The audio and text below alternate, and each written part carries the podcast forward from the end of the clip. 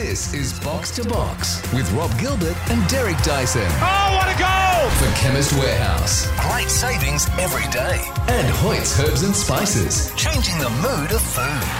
Absolutely fantastic! Hello and welcome to Box to Box, the show that is everything in football. Here with Rob Gilbert and Derek Dyson to run the rule over the past week in the World Game. News including the latest on the Socceroos, just a few days out from the World Cup, and Matildas off the back of their eye-catching win on the weekend with Willem van Denderen shortly. Then we'll dive a little deeper into the excellent performance of the Australian women's side against the world number two Sweden on the weekend. Is Tony Gustafsson's tenure finally starting to pick on the strength of Saturday's result in Melbourne?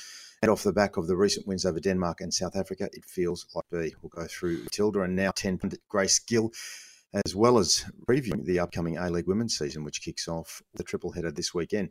Then, with the World Cup Qatar coming up very, very quickly, we'll talk to our favourite scribe from the Athletic, Rob Tanner, to assess just what the realistic hopes are for England to climb the final rung up the podium from semi finalists in Russia, losing finalists in their home Euros last year to the heights of 1966 and the holy grail of World Cup glory. The excitement is getting palpable right now, so we cannot wait for that chat in a group, including Wales, the USA, and of course Iran, which has us licking our lips. And we'll wrap it up with a World Cup corner. Derek, an absolute blockbuster. The um, the continental uh, seasons have already closed as of uh, the last 24 hours, and uh, it's uh, it's only days away. if you didn't know, you would have known after um, Cristiano Ronaldo uh, drive by on Manchester United. Clearly, the the end of uh, the football as uh, domestic football and the end uh, of his career, I think. But yeah, I was watching the Arsenal game at the weekend. Uh, commentators obsessively talking about um, players getting injured and all the rest of it, and I just sort of was getting a bit of fatigue. And I thank God, I just can't wait for this World Cup to start now. Yeah, it, it's interesting before we bring Willem on uh, that uh, maybe we'll talk about it later. I, I do think that there may have been something to that in the in the um, the Brentford win over Manchester City, um, playing a little bruise-free football. But um, we'll talk about that a little later on. Willem, The Matildas, we'll, uh, we'll touch on the, uh, sort of peripheral points before we bring in Grace Gill. They have enjoyed their third win on the bounce, putting four past world number two Sweden before 22,000 at AAMI Park. Sam Kerr's opener split the difference in an even first half before the Matildas swept home another three in the second. Oh,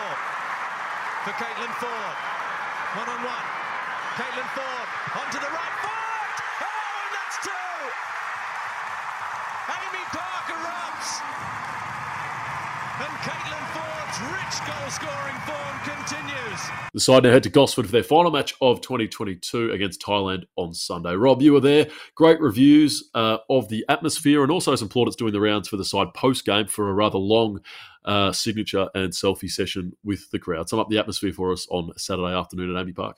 Yeah, look, it was it was an atmosphere that uh, I hadn't seen in sport for a long, long time, um, and having not been to a Matildas match in a long time, uh, you know, like others, I was going off uh, observation and reports of, of what a, a family like feeling it is, and uh, and I can now attest to that. Uh, I had the good fortune of not being organised enough to get my accreditation application in, through in time, but uh, Rebecca Travojevic from Football Australia was kind enough to to provide me a ticket. Now, that ticket that she provided me, um, having been in the confines of press boxes for the better part of 20 years behind the glass, etc., um, I was three rows from the front in the uh, attacking corner of the Matildas in the first half, and uh, and I was right in the middle of that atmosphere and that environment. I could see the families, see the young girls and boys, uh, just see the general excitement and and goodwill and joy that there was in the, in the sta- stadium, and uh, and then to to double down with a, an excellent result from the Matildas. They had to work hard in the early stages. Could have easily conceded early, but they didn't.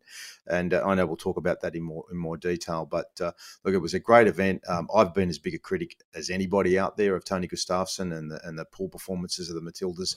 Uh, but I- do hope, like everybody else in this country, that um, that we're going to see the uh, the fairy tale story. I almost feel like I want to cue in the you know that Rocky music just when the Rock uh, starts to make the comeback. You know the music uh, gets up and he starts the training and uh, it's all happening. That that sort of feels like the Matildas right now, Willem. Yeah, it does, Robin. Particularly the second three goals were such beautiful, free-flowing team moves that mm. really seemed at odds with the sort of uh, the heavy, weighty uh, performances that we've associated with the Matildas since the disaster of the Asian Cup back in Jan. So yeah, uh, at odds with what, with what, we've seen of late, and uh, certainly positive heading into a massive 2023.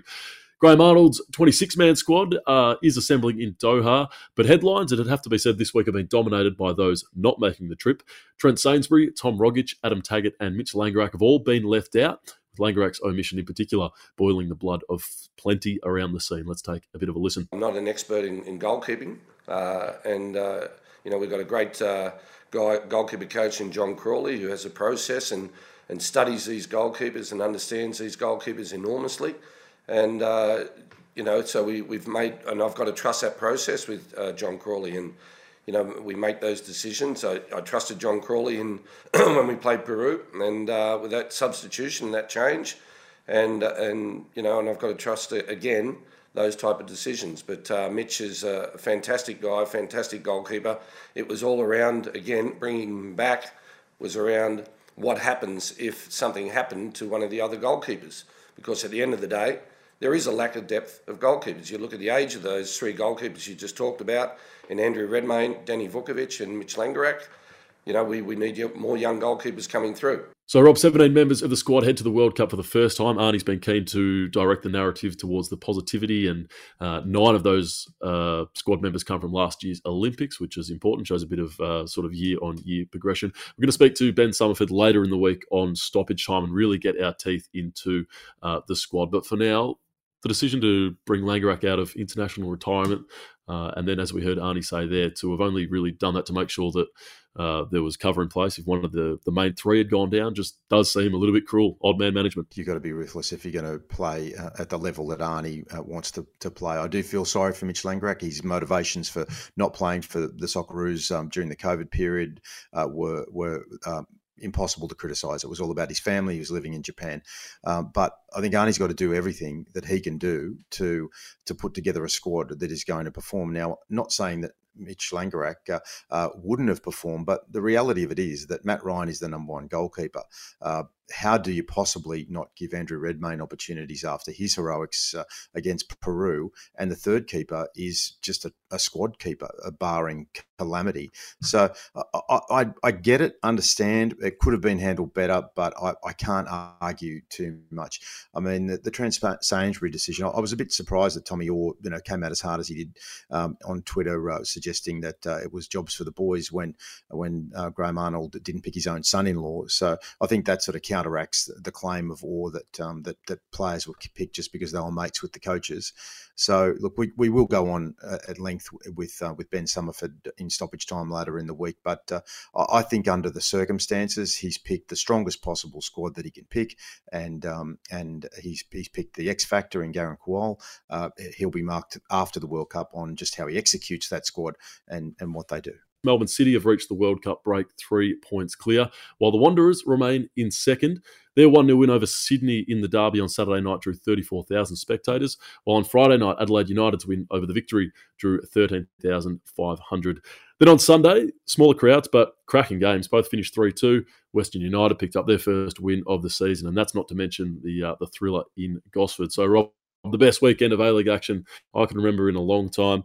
Uh, we know what the Socceroos can do for the A League from World Cup cycles gone by, and geez, if we can have a win, uh, it feels like the league is just simmering at the moment. It might be hitting the boil, particularly if the Wanderers can come good. Yeah, exactly. And uh, look, I've got um, a, um, a brother who's well documented. I've mentioned my brother Pat many times. He's uh, uh, very proprietorial over inverted commas his Western Wanderers, uh, and and very proud of when they do well, especially when they uh, they beat Sydney FC in a derby. So uh, you know that that latent support of the Wanderers has got that capacity to have a ripple effect throughout the rest of the league, as does uh, the performance of of one or two of the other mega clubs, Melbourne Victory included. I love the atmosphere at Hindmarsh. Um, Adelaide United, uh, they always packed them in, and and, and that uh, that atmosphere was great. So plenty of storylines, plenty of form lines. Uh, if those crowds can can start to come in, I, I just feel like it's easy as we've done in the past to, to put the boot in when the crowds are small, but uh, it's probably better off for everybody right now if if we try to start focusing on some of the more positive stories um, around the game. To the Premier League, Arsenal have extended their lead to five points after a Martin Odegaard double saw them defeat Wolves,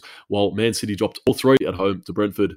Newcastle United remain third after winning their fifth in a row, while at the foot of the table, Wolves, Southampton, and Nottingham Forest will occupy the relegation zone during the break. So, Derek, congratulations. This is what you wanted. Top at World Cup, first and probably only time uh, an English side will be able to uh, to say that. But uh, on a sort of more serious note, first at Christmas for the first time since 2007 for Arsenal, back to uh, closer to those glory days. So uh, here we are. How do you feel? Oh, it's a great relief. Uh, can just switch off for the next six weeks now and not worry at the weekends about what my team's going to do to my state of mind. But to be fair, I haven't had a lot to worry about this year. The, the start has been exceptional. I think it's the best start Arsenal have ever made to a league campaign and I got up early uh, to watch the game on Sunday morning, knowing that Manchester City had already lost their game to Brentford, which, to be fair, would have been a big shock. I don't think anyone would have would have picked that one out. But you know, all jokes aside, it's uh, a fantastic uh, start to the season.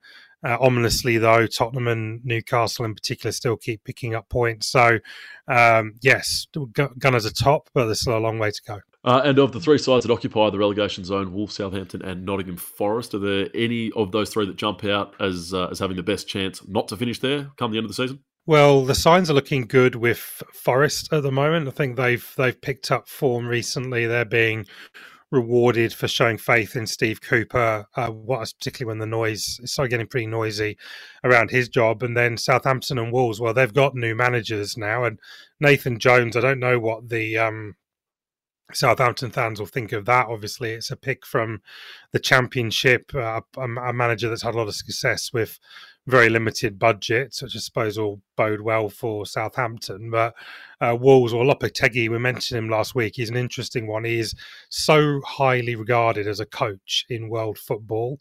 Uh, you'd like to think he could get a bit of a tune out of Wolves. They didn't look brilliant against Arsenal. They really just sat back and um, played quite stodgy football, but they do have quick attacking counter attack players. So there's something for him to work there. But Lopetegui's now got six weeks to work with the non World Cup squad, and uh, I think the break will do them some good. And the Serie A have completed their pre World Cup block. Napoli sit eight points clear of AC Milan, with Juventus back up to third after winning five on the trot. That competition doesn't resume until January 4.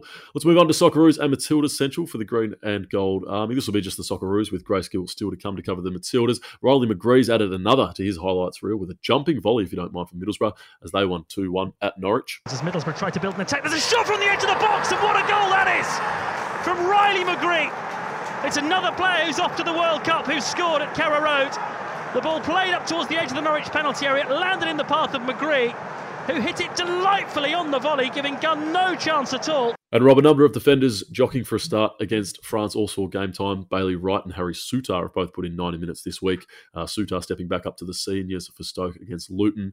Uh, Kye Rowles started for Hearts against Motherwell, but was red carded on 75 minutes. And Cam Devlin, perhaps one of the surprises in Graham Arnold's squad, also uh, saw over an hour.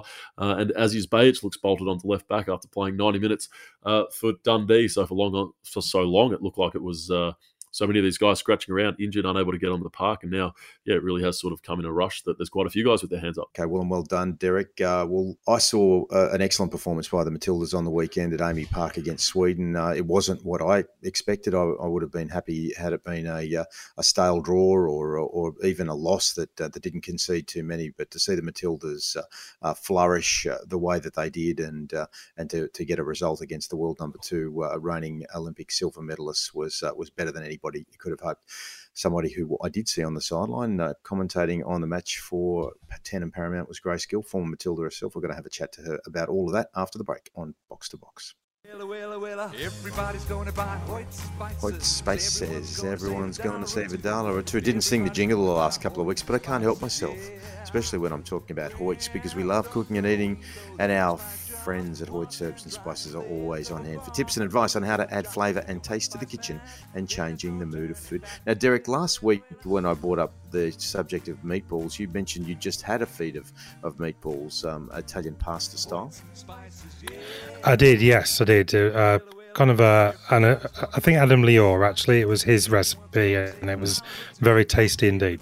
Well, I'm going to give you a Bill Granger uh, recipe. Will, are you familiar with the work of Bill Granger?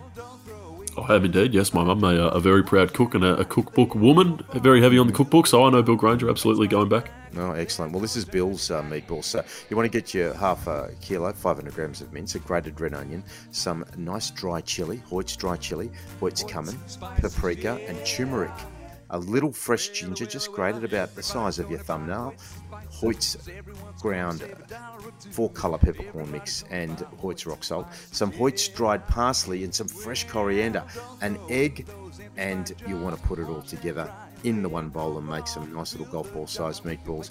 Put it in with your best favourite tomato based sauce. You are going to be wowed with some wonderful flavours, all thanks to our good friends at Hoyt's herbs and spices. Remember, refill any of your empty spice jars with Hoyt's value packs. You'll be happy with Hoyt's and our good friends Johnny Accardo, Steve Accardo, Mick Accardo, the old friend Isabella playing for Melbourne City at Coles, Woolworths, and all good independent supermarkets.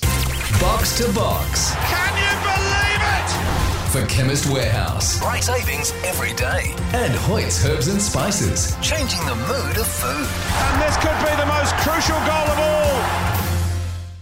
Yes, this is box to box, and as we all know, the clock is ticking to the World Cup in Qatar, and all of our attention will divert to that uh, when that happens. But in the meantime, we've got plenty of uh, great stories to talk about domestically, in particular around the women's game, and and one of the most exciting pieces of Australian sporting news, let alone football news, happened at AAMI Park on the weekend, and that was, of course, uh, Tony Gustafsson's uh, uh, women managing not only to beat Sweden, the world number two reigning silver medalist at the Olympics, but absolutely dismantle them and put on a show for 22,000 people. We're going to talk about that match with uh, Grace Gill in a moment. Willem's going to uh, have a yarn to, to Grace about the women's, the A League women's season, which kicks off this weekend. But Grace, uh, uh I had the good fortune to be disorganised um, for this game and didn't put my accreditation request in time. So I ended up getting ticketed uh, to, to the game. And when I arrived, my ticket was three rows from the front in the Matildas attacking corner.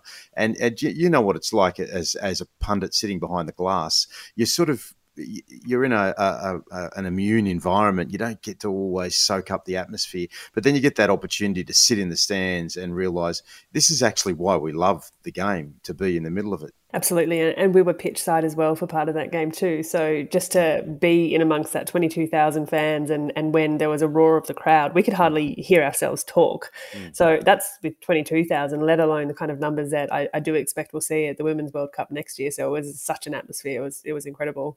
Yeah, so Grace, um, so leading into this game, we okay, we've we've come off the back of a couple of uh, good wins. Uh, South Africa, well, we'll say we ought to have beaten them even when we're not performing particularly well. But Denmark, you know, that was one that sort of made us raise our eyebrows, and and we're thinking, are things starting to change? Because I know on this show we we uh, have uh, have followed the ups and downs of the Matildas over well the seven years that we've been on air, and we were as worried as anybody about what was going on uh, under the uh, Tony Gustafsson uh, uh, tenure, and and and felt that the way that they were going prior to those couple of results that, that, that our women's team just couldn't get it together. And it was the, the, high watermark of that was obviously the the Asian Cup. But to see them not concede when Sweden looked like they could easily have scored in that first half hour and then get that scrappy goal you know Sam Kerr's not really known for scrappy goals, but she knows how to put it in the back of the net and then just showcase everything with Caitlin Foord and Mary Fowler in the second half.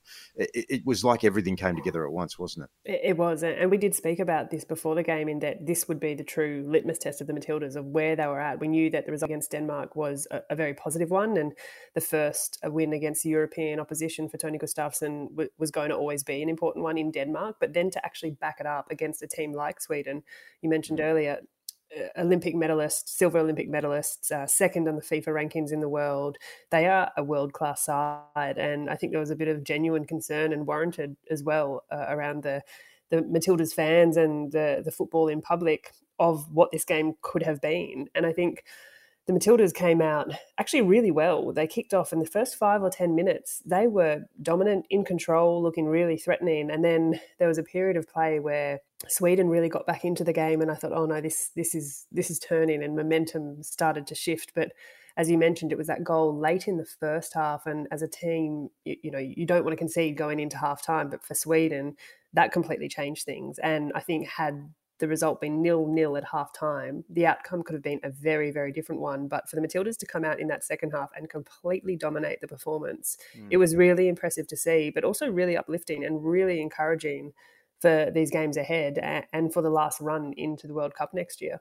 And one of the things that, that I particularly noticed, uh, Grace, was that that it wasn't uh, all roads lead to Sam in this game. Uh, Sam played her part, obviously, but uh, uh the the the defensive orientation was was looking for the best opportunity um, that mm. uh, that presented itself, rather than trying to manufacture opportunities that uh, that they thought might be the best for the for the team. Rather, they played as a football side and, and almost uh, anonymous players on the field, as opposed to, to going for, for one star. If I'm sort of describing it correctly, and and that midfield general, I, will tell you, if uh, Katrina Gorry is one of the best organisers of a football side, uh, men's or women's, right now, I'm a pretty bad judge.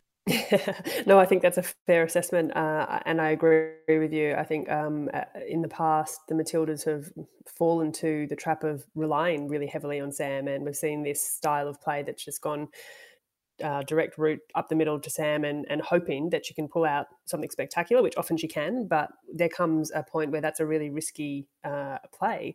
But I think at the weekend, what we saw was actually the Matildas beat Sweden at their own game, which was playing a very counter-attacking style of football, still very direct, but you're right in that they weren't going just to Sam. Uh, Caitlin Foord was instrumental, and I think without Caitlin Foord in the type of form that she was in on the weekend and in her recent performances for club and country, uh, the Matildas wouldn't be flying in, in the way they are. But also to your point about the midfield, I think what we've seen in the last couple of games, particularly, is a very, very good midfield combination. And Katrina Gorry has been excellent, but coming into that, supporting her alongside her, has been Kyra Cooney Cross, who, mm-hmm. as a young player, is coming back into some really great form too. And that's so pleasing to see the cameo of Mary Fowler coming on at 64 minutes. Every good football team at the peak level needs someone to come on at that 60 odd minute mark and inject themselves into the game, and obviously, preferably score a goal if uh, if that's what their their remit is. And and she did exactly that. She gets so excited mm. and happy for for what's going on, and and more pleasing was the that was the build up and the fact that uh, that uh, Sam was one of the providers of, of that goal, and equally happy um, to see Mary score as, as she would have if she had scored herself it was a really great team goal. And Mary Fowler, um, to be fair, she's gone through a, a, fair transition period moving across to Manchester City in England and uh, hasn't seen a huge amount of match minutes and just sort of starting to settle into English football. And that's a big challenge for a young player. We sometimes forget that Mary's still only 19 years old, the only teenager in this Matilda's squad at the moment. So she's playing sort of a, a cut above her years and her maturity. And to come on and impact the game in the way she did, uh, I thought was important for her, her confidence too, not, not starting too many games recently with the Matildas, but to have that combination with Sam, and although the goal did take a deflection, to still to get that shot away there, you know, sometimes goals are created in those little moments, and and she did her job. Grace Gaelic women's season does kick off this Saturday. Uh, expansion both in terms of the length of the season and a new team in the mix as well. Um, the league did stand still for so long, no expansion between 2015 and 2021, but it now feels like things are on the move again. So, could you please just sum up your thoughts uh, on the mood uh, around the league? I suppose most people would say it's it's probably one of optimism and, and progress. Would you say it the same with the uh, with the World Cup on the horizon? Yeah, well, I think that's the thing with the World Cup just around the corner, having the A League women's season kick off with another team joining the fray in Western United, and to see the type of team that Western are pulling together. It's really impressive. So it, it's exciting. That's the obvious word, but um, always when the season's um, just on the brink of kicking off, uh, there's this kind of nervous anticipation around how the team's actually going to come together, and there's expectations around teams like like Sydney and Melbourne Victory who have historically done well, but then the teams who are sort of the runners of behind them and, and what they can do to impact the season differently in the way that they haven't done previously. Um, I think just with World Cup, you know, months away now, um, there's a huge opportunity as well for some of our domestically based girls to have a fantastic A League women's season and actually put their hand up for selection in the World Cup squad as well. Just drilling down on Western United a little bit, as you mentioned, fantastic squad they're pulling together, going to be managed by Mark Torcaso. Uh, Chloe Logarzo is going to be there, as is Jessica McDonald, who is a, a World Cup winner with the USA. Mm. So, uh, and they've knocked off a couple, or they've taken a couple of scalps in, in pre-season as well. So, you're expecting good things from them? Yeah, I am. And I think for Chloe, that's a really important sign in. She's needed to get match minutes back after she's returned from doing her ACL last year. Didn't play a huge amount of time. Actually, I don't think she played any minutes back over with Kansas City in the NWSL when she returned. So for her to come to Australia, back home, and, and look to get regular minutes, I think that's what she's going to try and do. And Jess McDonald as well. She's been in the, what was the former W League before. Uh, but for her to come back, a, a player of her caliber, that's just going to lift that that Western United side, and and to have a player who is a US women's women's national team gold medalist around some of those young girls, that that just does so much for that community. Uh, and you reference the sort of history of the league for all the increase in, in quality and competitiveness we've seen over the years. When it does come to the crunch, it is usually the same candidates. I think it's been uh, just four clubs that have shared the championships over the past decade. So can you see this changing? Is it going to be an Adelaide or a Canberra that can get it together, or are you expecting I mean, the end of the season's a long way away, but are you expecting it to be maybe City victory in Sydney again when it when it really comes down to it? Yeah, well, Sydney have had a, a fair bit of consistency in their squad selection. Some new girls coming in, uh, but arguably a, a, pretty consistent side. I think Melbourne Victory are looking really good again. And they've recently signed uh, Elise Kellond-Knight, also back from her long term injury, too. So, again, to have players of that caliber join the league again, I think that really lifts the quality of players like a Victory if they needed more quality. Uh, Alex Chidiac as well, back in the country, back with Victory. That they look like a really tough team to beat. But Canberra and Adelaide, the two teams you've mentioned there, pulling together really good teams, um, all for the majority domestically based girls, but they've also gotten over a couple of internationals, which sometimes throw in a little bit of a curveball. That it's sort of the unknown about those players that's really intriguing, and sometimes they can cause a bit of an upset. And do you have a bolter for us? Do you have someone? I mean, you mentioned Alex Chidiac, but is there anyone from outside of the Matildas that we maybe haven't seen before in, in senior national colours that if all if all comes uh, comes together could possibly pick up one of those final spots uh, come the World Cup? You know, that's a really good question, and I think one of my favourite things about bolters is that you often don't see them coming. And yep. and I'd use the example of someone like Cortnee Vine last season and the season before, who just stepped up, and she hasn't gone down the usual path of going down to going overseas, rather to Europe and, and taking that path on her way to the Matildas, but she's actually just performed consistently and excellently for Sydney FC, and that's what's gotten her call up to the Matildas. So uh, I don't have a name for you, but I am excited because I'm sure there's going to be a couple of them Well, when we find them, Grace, we'll get kind of ask you about who they are. Um, Love to. but it's uh, it, yeah, it's exciting times. So you know, we're all looking forward to the men's World Cup in in, in uh, a week's time. But uh, no sooner will that finish than the attention will turn to the Women's World Cup, which is going to be on our own uh, doorstep. And uh, if Saturday's game against Sweden is any indication, and uh, and we know that the uh, the Thailand match will have a, a, a, blockbuster crowd and, and and just a wonderful atmosphere. You know, I said off the top of the show, it, has been a long time. I think the the first time I saw the Matildas was in the Sydney 2000 Olympics against Honduras, and and this was a vastly different experience all these years later.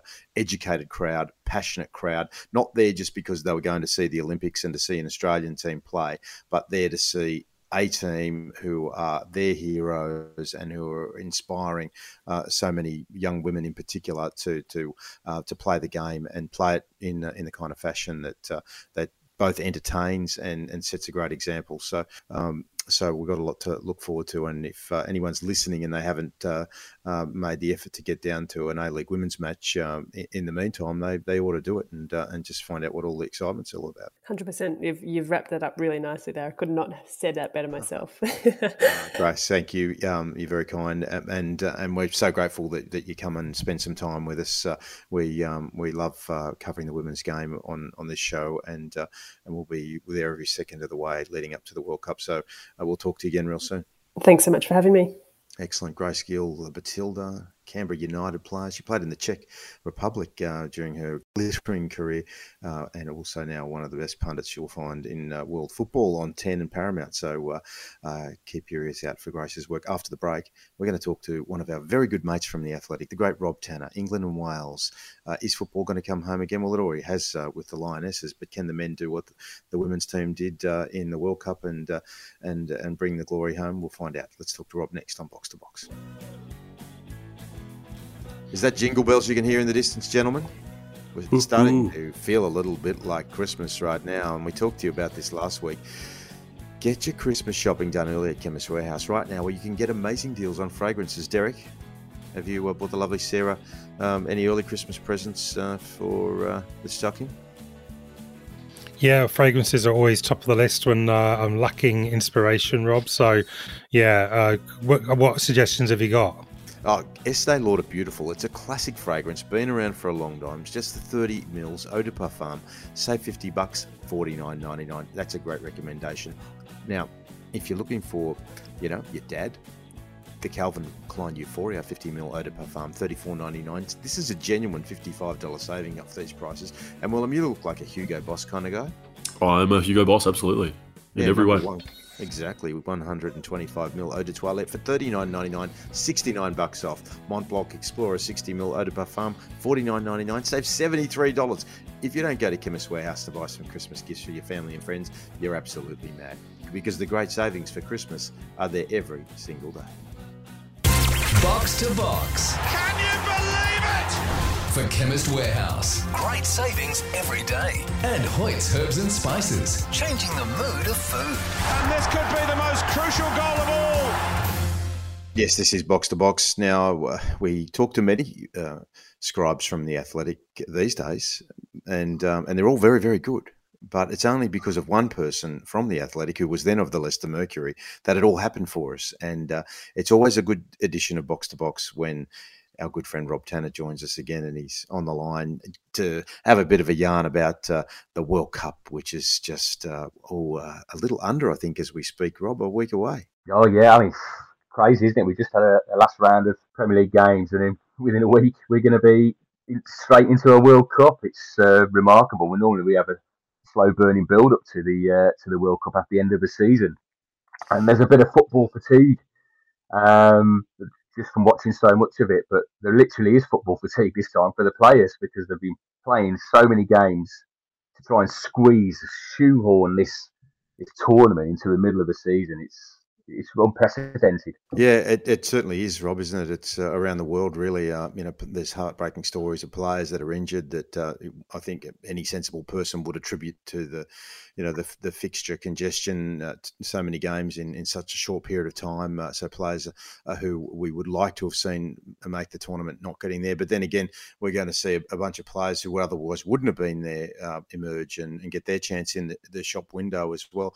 But um, I just get a feeling that uh, that because of the short turnaround between the uh, the end of the competitions proper and the first game for every nation that one of two things is going to happen at both extremes that, that there'll be a proper mugging happen to a world class side uh, who has uh, had to bring their players together at late notice without that three four week opportunity to to get them together and and say a team and I hate to say this Rob, uh, like Iran, who've been prepared yeah. in a in a hothouse environment um, and yeah. have come into the tournament off the best form in Asia, which these days is pretty good when you consider the likes of, of South Korea and Japan. That that there might be a mugging on the cards, Rob. Uh, yeah, absolutely. That's the big fear. That is the big fear. I mean, um, there's no time to prepare or gel or play any warm up games or you know just he's got a week to pull it all together ahead of that um, first game, just over a week. And as you say, Iran have probably been preparing for a while now for this. So there, there is every chance that could happen. I mean, that's the big fear. The expectation level in England is is always high, regardless of the quality of uh, the team at the time particularly so though this time because of what they've achieved in the last few tournaments. You know, reach, reaching the semi-finals in Russia and then reaching the final of the Euros. There's a lot of expectation, a lot of pressure, um, but it does feel like you know there, there's a, a, huge potential banana skin, not not just a banana skin, a whole bunch of bananas waiting for them. Because uh, they've got USA as well, who have always been um, really difficult opponents for England in the past because they play a similar sort of high intensity game. They're very athletic. They're very well organised, very well drilled. I mean, the, the, the, with uh, the US, it's always been a question of the quality and experience because they don't. A lot of them haven't played in the big leagues in the world, but now they do. Um, they come through a collegiate system, so that they, you know, they're very well drilled. So if this is you know, people looked at the draw when it come out and went, oh yeah, English should get through that, but they always say that. but it's going to be tough. I mean, Wales. I mean, what team in, in the World Cup doesn't know England as well as Wales? you know, they'll know everything about them. So um, it's not it's not an easy group by any stretch of imagination. If they come in undercooked, they really could um, could, could, slip up, and, and, and that's the potential. A lot of talk, Rob, about the squad as always. The the press frenzy leading up to Gareth Southgate's decision last week. I'm sure as a someone interested in more than interested in Leicester, you'd have been pleased to see James Maddison's amazing form be rewarded with a call up to this uh, this tournament. Did Gareth get the squad right in the end? Were there any major omissions that you could see? There's a lot of debate about uh, who would be Harry Kane's number two. You know, the backup. Should Tammy Abraham? Should uh, Ivan Toney? I mean, it's obviously done very well at the weekend. Should they have been in ahead of Callum Wilson because of his injury record? Because Callum Wilson has got the um, you know the tendency to pick up an injury when he's put under a lot of pressure and playing a lot of games back to back, which obviously you do in a tournament. I, I but then it, unless Harry Kane's severely injured, then nobody else is going to get a look in. I mean, I, I like Toney. I think he's a, a he's an all round centre forward. I like Tammy Abraham at Roma. He had a fantastic season last season with Roma, but um, haven't quite um, haven't quite made it this time. I was really surprised to see James Maddison in from a Leicester standpoint. I mean, we had what a three days we had. We I was writing pieces about what, why Gareth Southgate slipped up, not including him, ready to go, and then he included him. Then I went to West Ham and after 23 minutes, he scored and uh, then went down with an injury. He had to come off and thought, oh no, his dream's over. I mean, this boy's dreamed about this all his life and he's posting photos of him from when he was a kid with his England shirts on. And then, uh, you know, it's all going to fall to pieces. Thankfully, he's not severely injured. It's just a, a niggle. And uh, Brendan Rodgers didn't want to take a risk. So he's still going. But it was, um, it must have been an emotional roller coaster for a lot of, uh, lot of players. And, and that's what another reason why putting this tournament straight in the middle of a, of a, of a Premier League season is just strange for these guys because where's their focus? Is it on their club football? I mean, I'm sure if that had been in normal, normal circumstances, perhaps James Maddison would have tried to play on with that niggle, but because so much was at risk, he didn't want to. So that's that's you know to the detriment of Leicester in a way, but they managed to still get the victory at West Ham. Um, so it is, for a number of reasons, it is strange having this tournament mid-season. I mean, the players, their, their focus has been, you know, will they be that focused on the on their bread and butter, or are they still looking at the champagne of the World Cup? The goalkeepers, uh, Pickford has been Southgate's man, has been England's man for a long time. He made a pretty bad decision uh, at the weekend, didn't look great. Uh, keeps coming up with these kinds of rash things, in, uh, in particularly in Everton shirts, but still keeps his England place. Is there any chance that, uh, or should it? Well, not any chance. I think he'll start. But you know, Nick Pope had a great game at the weekend. Uh, Ramsdale has been superb for Arsenal. Is there any case that Gareth to rethink his goalkeeping? Oh, there's absolutely a case. I mean, Nick Pope's in form. He's playing in a side that are in form.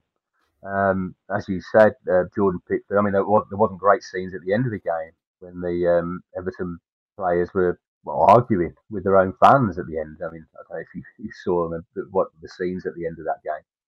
Um, the one lad threw his shirt into the crowd for the fans and they threw it back. I mean, I can't imagine a, a, a bigger insult, really, uh, or assessment of their performance. I mean, they are a team that are really struggling at the moment, and Jordan Pickford's in that side. I mean, if he's going to pick team, uh, his team up based on players on form, you wouldn't have Pickford and you wouldn't have Maguire in. But uh, there's a lot to be said for the fact that these lads have never let him down personally uh, in an England shirt. So that's why I think he'll still go with them. But I, I, personally would go with Pope. I think Pope's a better goalkeeper, and I think, as I said, his confidence is high. He's, he's in a team that are absolutely flying in the Premier League and not expected to do so. Um, so there's absolutely an argument for a change. Southgate probably knows who his front three is. Uh, who do you what do you, what do you think England should line up with, and how does Maddison get into this side? I mean, is he really the 23rd man of the 23 in the squad? It'd have to be some, you know, uh, outbreak for him to get a game, or do you could you see him being a, you know, someone like Saka or Foden goes lame, then he could be in the frame? He's going to be playing a, supporting role, but he's still a, a player that, and the whole argument for including him was he can change a game. If you're struggling in a game, if you need some inspiration, you need somebody who's going to unlock a defence. He's excellent at that, finding the gaps, playing on the turn, playing the ball forwards, um, sliding passes in, goals, assists. He's a threat from set pieces. There was that. That was the major argument for me that I was trying to, to, to voice in the build up to the, the announcement of the, the, squad and why he should be in ahead of somebody like James Ward-Prowse. Yeah, he scores from free kicks. He's phenomenal at free kicks, but he's not that progressive player that James Maddison is. He can't play on the turn like James Maddison, play with his back to goal like James Maddison. So the reason Mad- the, the, there was a, such a weight of argument for Maddison was that ability. He's that ace card off the bench. And historically, England have always gone into tournaments with somebody who's unproven or you know has come from nowhere to some extent. Uh, the famous one is, is Gascoigne in, in 1990. Um, somebody that can do something. David Platt in 1990 as well, you could say, and um, they can change a game from the bench or from the start if if they're in the frame. But I don't think he will be. I think he'll go Saka, Foden, even Sterling ahead of, of Maddison. Interesting that he named him in his forwards, not his midfielders, because I think he can play as an eight as well. Um, I know that he, he, tends to try and play with um, at least one sitting midfielder, sometimes two if Calvin Phillips is fit. But Jude Bellingham is not a sitting midfielder; he's a progressive midfielder, and he'll probably get the nod as well. So, um, yeah, I think um, Maddison's role will be coming into the game off either flank and playing more centrally and trying to change the game. And Rob, before we, we let you go, obviously uh, World Cup time, we get to see a lot of Premier League players. So playing for their, their home countries. So the obviously the Belgian trio, uh, led by Youri Tielemans for, for Leicester, and uh, uh, the likes of, of, Cristiano Ronaldo. He can't obviously get a game for many and well published reasons uh, for his his own uh, uh, home nation. But you know there, there are some some big big names that are, getting the, the chance to play in in World Cups for, for different countries. I think there's one that we would love to have seen is one Erling Haaland who uh, hmm. uh, sadly for Norway um, uh, are not in it. But uh, a player that didn't get picked for Argentina, uh, Derek picked him out earlier on in the season, Alejandro Garnacho, uh, who's who's been a revelation for Manchester United, doesn't get a spot on the plane for Argentina. So, so are there any particular players that you're especially looking out for uh, over the course of the World Cup as they uh, as they return to their home country? Everybody's looking at Lionel Messi as well, aren't they? Because of um, you know, that, that, the history there, everything he's achieved at club level, he's never really achieved anything at international level. Um, so to I know they won the South American Championship, but on the global scale. Um, but he's coming towards the end, so this will be the last time you'll see him. But um, it's always I always look forward to seeing an up and coming star, somebody announce themselves as they as they're coming through, and that would be really interesting um, to see if there's a youngster out there. I mean, everybody everybody talks about Kylian Mbappe and um, and France and and what what super talent he is, and and he's sort of he's announced himself now. We've sort of seen what he can do. The potential for what he can do in the future would be extraordinary. I, I should imagine he's um, if he keeps developing, he could be a talisman. So he'll probably be the star of the tournament, in Mbappe. And I'm, I'm, every time I see him play, I'm I'm just so impressed. Not just the pace and the it's, it's, it's the, the tactical nous as well. He's developed that experience at the top top level. So I think he'll be the one to watch in this tournament, Kylian Mbappe. Was that a little jab back at me for suggesting that Iran might cause England problems, knowing that the first team that France do play happens to be wearing green and gold? no, absolutely not. No, no, no. I just, I just think France are going to be one of the, the one of the favourites um, for this tournament. I, I just think that you look at them and the, the talent they've got, the, the depth of the squad, they're going to be right there. Um, if if there's going to be a European contender, I would probably go with them ahead of England. Germany, you can never write out, but I've got a sneaking feeling it's been a while since some of the South American nations have, um, mm. have done well at a tournament. You look at the, the quality in that Brazil squad. Mm. I mean, they're playing a very different brand of football these days than they used to when I was growing up. Um, you, you, know, you used to always relish watching Brazil because you'd see something you'd never seen before. You know, you'd see mm-hmm. style of football I can remember '82. That team that only got to the quarterfinals, but still to this day one of the, my favourite sides I've ever seen in my life. Um, mm. just, but now they play a very European style of, of football, uh, as do the Argentinians, because that's what the, their players are playing on a regular basis.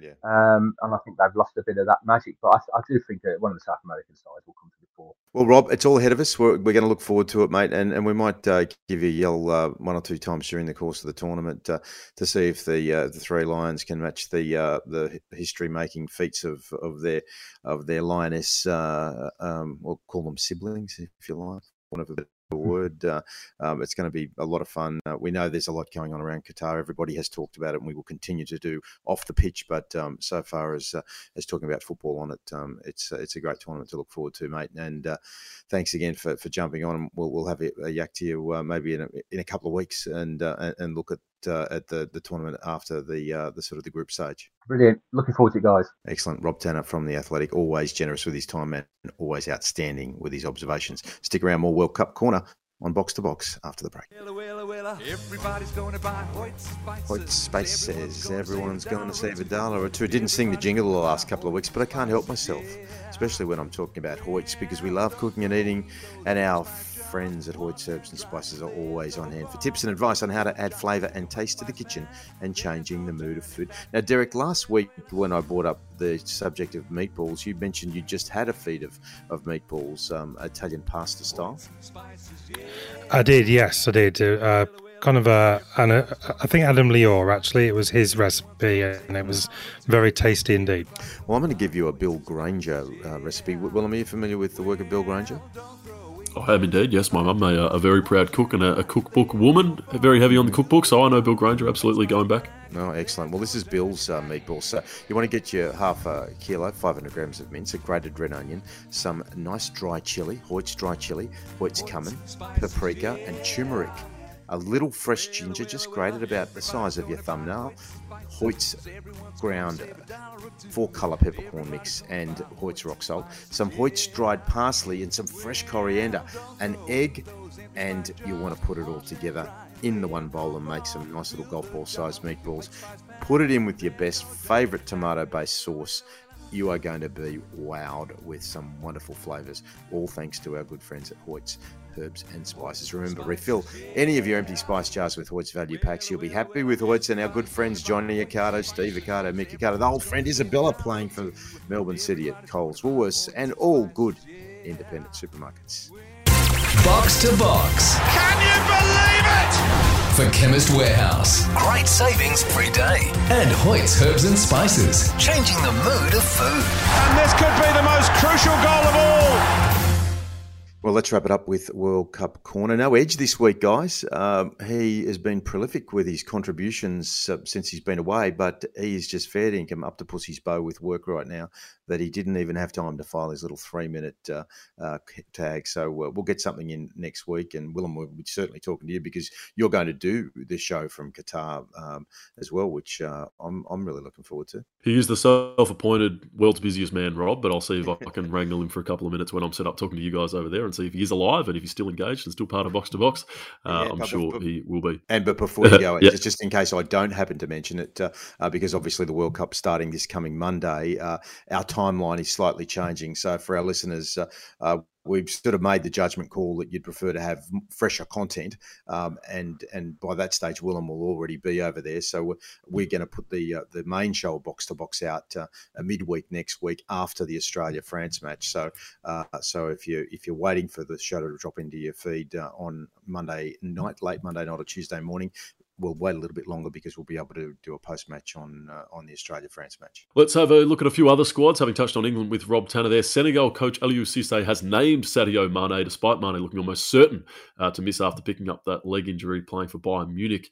Uh, they're praying for a miracle Derek, FIFA Secretary General Fatma Samoura, who I didn't realize was Senegalese, has uh, remarkably said that the nation are going to try everything, including witch doctors, uh, to get him fit to play. Not sure that's necessarily what you want to hear from the uh, FIFA Secretary General.